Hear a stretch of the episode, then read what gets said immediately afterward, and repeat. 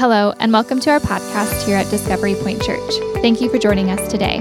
We pray this message inspires you and is the beginning of a life changing relationship with Jesus. Enjoy the message. Well, I want to take this opportunity uh, to thank you for joining us here at Discovery Point on our Christmas Eve weekend. Man, Christmas Eve, it moves quick, it's upon us, but what an incredible time of the year. So we thank you for being with us, and we pray if you're watching online that you also, uh, as our online community, that, that you're enjoying Christmas and that as we gather here at Discovery Point, as you gather with those in your world, we pray that it is a, uh, a healthy, enjoyable time together. Let, let's make this season a special season. As you think about Christmas Eve and you think about the Christmas season, it comes with a, a variety of emotions. It comes with, with, with gladness and joy. But there's also those elements to the season that brings sadness and even some sorrow into our lives. And so it's, it's those two emotions plus others that we, we deal with during the Christmas season. But wherever you are, whatever the emotions that you're dealing with and whatever you are experiencing in your own life, we just want you to know that Christ is there with you. Uh, that, that's the beauty of Jesus, is that he meets us in our point of need. And of course, the Christmas story is a familiar story. It is such a familiar story, his birth story. And as I was thinking about uh, the birth story of Jesus that we have in the New Testament, I, I was thinking about my own birth. And as I thought about Jesus' birth and I thought about my birth, I, I began to realize that I have literally no idea of the events surrounding my birth. Now, I, I know my parents, I, I, I know the hospital that I was born in, I have a birth certificate, but beyond that, I, I don't know anything else about the events leading up to my birth. And I don't know about you, maybe you're maybe you know, maybe you've been told a story about your birth, but uh, now as far as my children and my grand my grandchild, certainly I, I know the events surrounding their birth. But for my personal birth, I know virtually nothing about that day. As I think about that, I think about the birth of Christ. So, so think about what we may or may know about our own personal birth and then the birth of Jesus Christ. And it's probable, I know in my own personal life, it, it is that I know more of the events surrounding his birth than my own birth. And, and we see these in the gospel. And this weekend, we're in Luke chapter 2, verses 18, verses 8 through 14. And we just want to read kind of the, the, that portion of the Christmas story. So follow along with me in the scriptures, Luke 2, 8 through 14. The scripture says, And in the same region there were shepherds out in the field, and they were keeping watch over their flock by night. And an angel of the Lord appeared to them, and the glory of the Lord shone round them, and they were filled with great fear. But the angel said to them, Fear not, for behold, I bring you good news of great joy that will be for all the people. For unto you is born this day in the city of David a Savior who is Christ the Lord. And this will be a sign for you. You will find the baby wrapped in swaddling clothes, and he will be lying in a manger.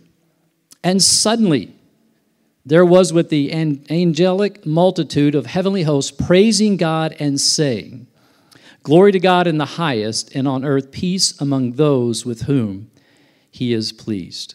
Join me in prayer. Let's pray. Father, we take just this moment as we look into this familiar story, that the familiarity of the story will not fall upon us with apathy, but Father, that we will lean into understanding and hearing more about this incredible story of the birth of Jesus Christ.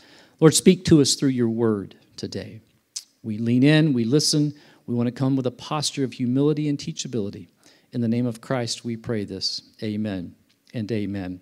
As I think about this passage, we know that across the world, some 2 billion people will celebrate Christmas this year. I mean, that is a vast number of people. And, and, and, um, among those 2 billion people, uh, they, they come at the story in different ways and different paradigms and different cultures and different mindsets. But I, I just want to identify maybe three ways that we are connected to the story. We're all connected to the story. And Christmas connects us. So if we're in that, that throng of the two billion, let's look at some ways we're connected with the story. One could be just merely in a cultural way. We might call this a cultural connection. It's, it's those who celebrate the birth of Christ, but do not do it spiritually, primarily culturally. It has no spiritual significance in their lives. And I want you to think about this. I, I find it interesting that many people who do not believe in the Bible have no hesitation to celebrate a story that benefits them found in a book that they do not believe. Uh, let me paraphrase that a different way. Let me say it this way They celebrate the story of Christmas found in a book that many in this cultural connection do not even believe in. So, among the two billion, there's a culture connection. Another connection we might call a casual connection. It's kind of the man, we're in the fog, we're in the middle, we got a foot in two worlds. We can take the story, we can leave the story. We're kind of casual about the whole thing. And then there's a third group, maybe among these two billion, and those are the, the convinced. That is the convinced connection. That's the crowd that's fully convinced that the story is true, the Bible is and says who Jesus is and what he came to do, and they embrace it, they believe in it, and the story about a baby in a manger is actually the story of God's Son coming to earth. So we must ask ourselves what determines which connection a person may make? Oh, there's so many factors, right? So many factors. But there is a determination, there's a factor, if you will, there's a tipping point, possibly, that aligns people in one of those three categories. And could it be that that tipping point, could it be that what draws the spiritual line in the sand is actually found in the Christmas story itself? I, I think it's actually in the passage that we just read out of Luke chapter 2. So, for example, uh, look in verse 11. This is a, a powerful verse, and You've probably read it before, you've heard it spoken about. But look at what the angel is saying to the shepherds. Look at the verse. For unto you is born this day in the city of David a Savior who is Christ the Lord. Now, I want you to see those three descriptive words of Jesus. Look at what the angel is communicating. Note, note what he says about, about this baby who is laying in this manger. The angel said, He is the Savior. He is the one who rescues, the one who delivers. He is the one who will redeem His people. He is a Savior. Then the angel says, He's also Messiah. Now, Messiah means one who has been anointed and appointed. We know that the prophets of the Old Testament, they spoke of the coming Messiah. And so the angel now is he is intensifying the language. He's Savior, He's Messiah. And then note what he says that the angel says He is also Lord, one with supreme authority, uh, uh, the person who, who is Lord, has uncontested power, unrivaled authority. I want you to think about those three descriptions of Jesus and what the angel, how this is communicated to the shepherds. Look at those in depth. The angel identifies Jesus the baby lying in a manger as Savior, Messiah, and Lord. When you think about those powerful descriptions of Jesus, I think we would agree that they, those words carry with them a polarizing element. And so it could be that the 2 billion that celebrate, that, that these distinctive groups that we mentioned early on, it could be that that verse gives us great insight into a person either being culturally connected, casually connected, or fully convinced that Jesus is who he says he is. Because if you read the next verse, verse 12, notice what the angel says and how the angel follows up with verse 11. And this will be a sign for you. You will find the baby wrapped in swaddling clothes and lying in a manger. Man, I would say that those in the cultural connection, the group who are casually associated with Christmas, the take it or leave it, a foot in two worlds, if you will. I, I, think those two groups are not alarmed by this language, as they would be in verse 11. Now, while babies change our lives in so many ways, I think we would agree with that, and, and while at times they can be quite messy, they do not make claims about messiahship. So, this, I think, is a clue of the 2 billion people celebrating how that people can move into different categories in relationship to the birth of the story of Jesus. You know, one of the beautiful things about the Christmas season that it is has its own unique genre of movies and music. I mean, it's a wide plethora, if you will. It's a broad brushstroke of music and movies.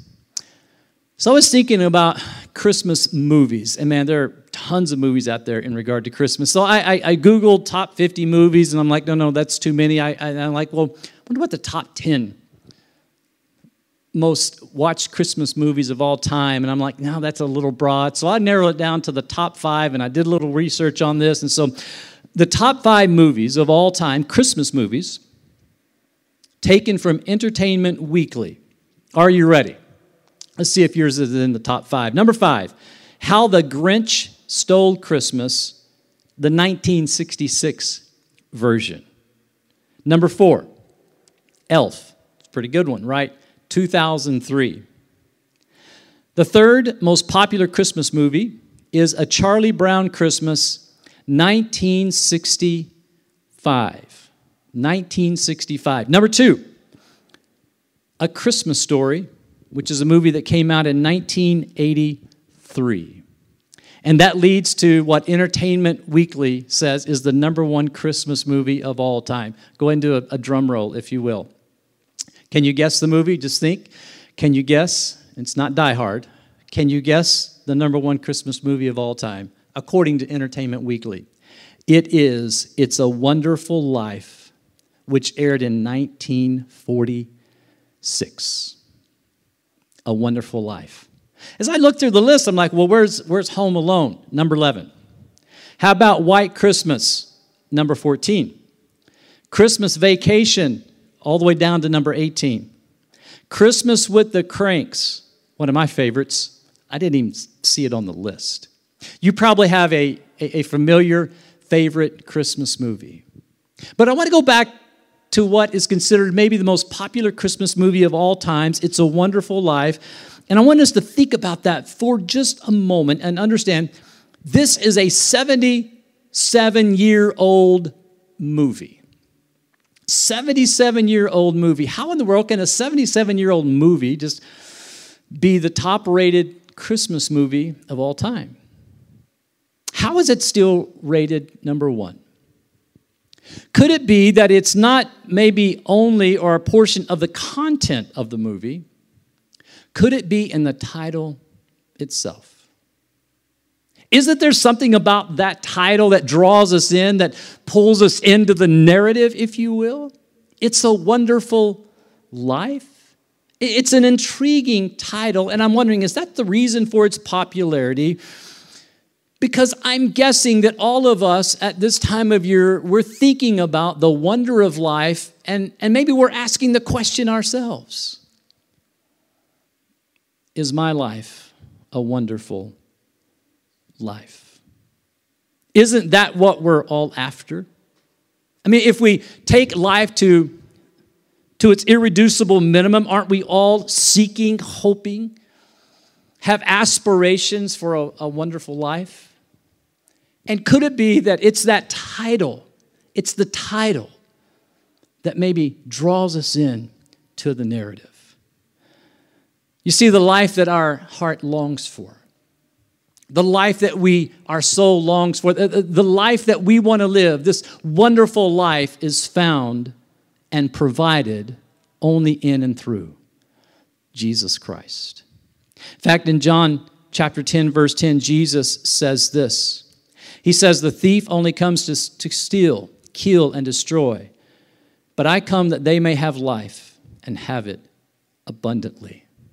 That word abundantly can also be translated an extraordinary life, an extraordinary life. You know, the movie It's a Wonderful Life, as you work your way through the movie, there are various scenes in the movie. And George Bailey, he's kind of the prominent character played by James Stewart. And at different points of the movie, in different scenes, if you will, we see George Bailey, and, and this movie depicts times of his life where he is living as this quiet desperation. This quiet desperation, and maybe that's the connecting point, and maybe that's why it's such a popular movie because maybe that's where we find ourselves this Christmas season. Maybe we find ourselves in a place, in a space of quiet desperation, surrounded by lights, and we're surrounded by music, and we're surrounded by parties, and we're surrounded by people. And even in the midst of all of that activity, our soul is aching with a sense of quiet desperation. Maybe you're longing for love and for peace.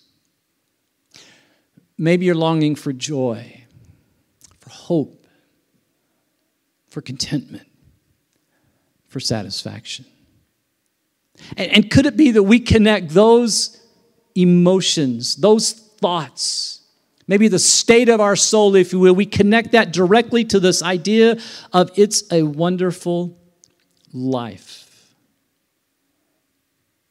Maybe your heart longs for freedom from the shallow trappings of this world and culture.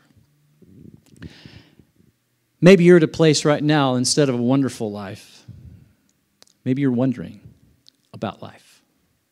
Uh, maybe that's more descriptive, and, and, and, and, and we all long for a wonderful life, but there are those times, especially around this season, where we can ever wonder about life. May I encourage you that the story of Christmas, the story of the birth of Jesus Christ, is a story where you don't have to wonder about life, but you can discover the wonderful life that God has created for you and I to live. It, it's not a life that's void of problems and pain and setbacks and hurt and loneliness. That's not maybe the the foundation of this wonderful life. It isn't the things that are void in our lives like those types of things, because we often associate with maybe the wonder of our life and how it's connected to the difficulty, the challenge, the things that we're going through. But this wonderful life, it's not void of the difficulty, but actually it's filled with the presence of Jesus Christ. Think about that. This wonderful life is filled with the presence of Jesus Christ. This wonderful life that we see in the scripture, this wonderful life that Christ comes, that He's promised in John 10 10, it, He comes and He changes our identity as people. He changes our destiny, He changes our future. He changes our character, where, where as we begin to walk with Him, that our character becomes the character of Christ. And as a result, our conduct begins to reflect the person of Jesus. As I close this time, I want you to just think about your life just for a moment. You might say, Pastor Greg, I wish it was a wonderful life. But right now, I'm wondering about life. Let me encourage you to turn, to look to Jesus to surrender your life to Christ because this wonderful life is a life, again, of a new identity, a new destiny, a new character, and new conduct. You're like, Pastor, what, what, what do I need to do? It's as simple as ABC. We see that in verse 11 of Luke chapter 2. The Christmas story itself, we understand what it means to embrace this wonderful life in Jesus Christ. Number one, we just acknowledge that we need a Savior. It's what the angel told the shepherds, He is the Savior, one who rescues and redeems His people. So you just must acknowledge that you need this Jesus. You can't save yourselves. The sin that we've experienced, it can only be forgiven by the blood of Christ. Second of all, we must believe. We must believe that He is who He says He is. And the Christmas story says that He is the Messiah. So we, we must believe that with our heart, with our mind, with a trust, with a conviction, not just a head knowledge, but believe that Jesus is the Messiah as the angels declared for him to be. And last of all, C, we just confess his lordship. We just confess his lordship. That supreme authority over our lives. That simply means he's in charge of everything. Now, when I make Jesus Lord, he is in charge of everything in my life. I surrender it all to him my attitude, my heart, my habits. I surrender my family, my wife, my children, my husband. I surrender my career. I surrender my finances. I surrender my plans. I surrender it all to Jesus and say, You now are Lord of my life. If you would like to cross this line of faith, if you want to say yes to Jesus, if you, don't, if you want to stop wondering about life and embrace the wonderful life that Jesus came to bring, I'm going to invite you to surrender your life to Him. If you'd like to do that, you pray a simple prayer with me? This prayer is just a prayer of acknowledgement, of surrender, of like, I'm taking this step of giving my life to Jesus. Would you pray with me? Just say something like this to the Lord, to the Father. Say, Jesus, I give you my life. I acknowledge my need for you for your forgiveness, for your redemption. I believe you are who the scriptures say you are the Messiah, the anointed Son of God. And I confess you as Lord of my life. From this moment on, Jesus, you are in charge. You make the decisions. I give everything I have, everything I am to you. Come into my life as Lord. Make me the man or woman you want me to be. In the name of Jesus, I pray this. Amen. You know, if you prayed that prayer or you prayed something like that, or you just said, Pastor, I have questions, I, I, I need to know more, I want to talk with somebody. I invite you to reach out to me. Just reach out to me. My number's right here. Uh, it's going to be on the screen. You can text me. Just shoot me a text. Say, Pastor Greg, I want to know more or I prayed that prayer, or can you help me? Can you pray for me? Oh, let me know. I would love to do that, or one of our pastors here at Discovery Point. We will reach out to you and help you take the next steps toward the wonderful life that is promised in Jesus Christ. Well, God bless you. Have a great Christmas. We love you. Have a good day. Thank you so much for joining us on our podcast today. We pray you allow this message to transform you to take what you learned and share the love of Jesus to those around you. You can stay informed and connected by following Discovery Point Church on all social media platforms. Thank you, and God bless you.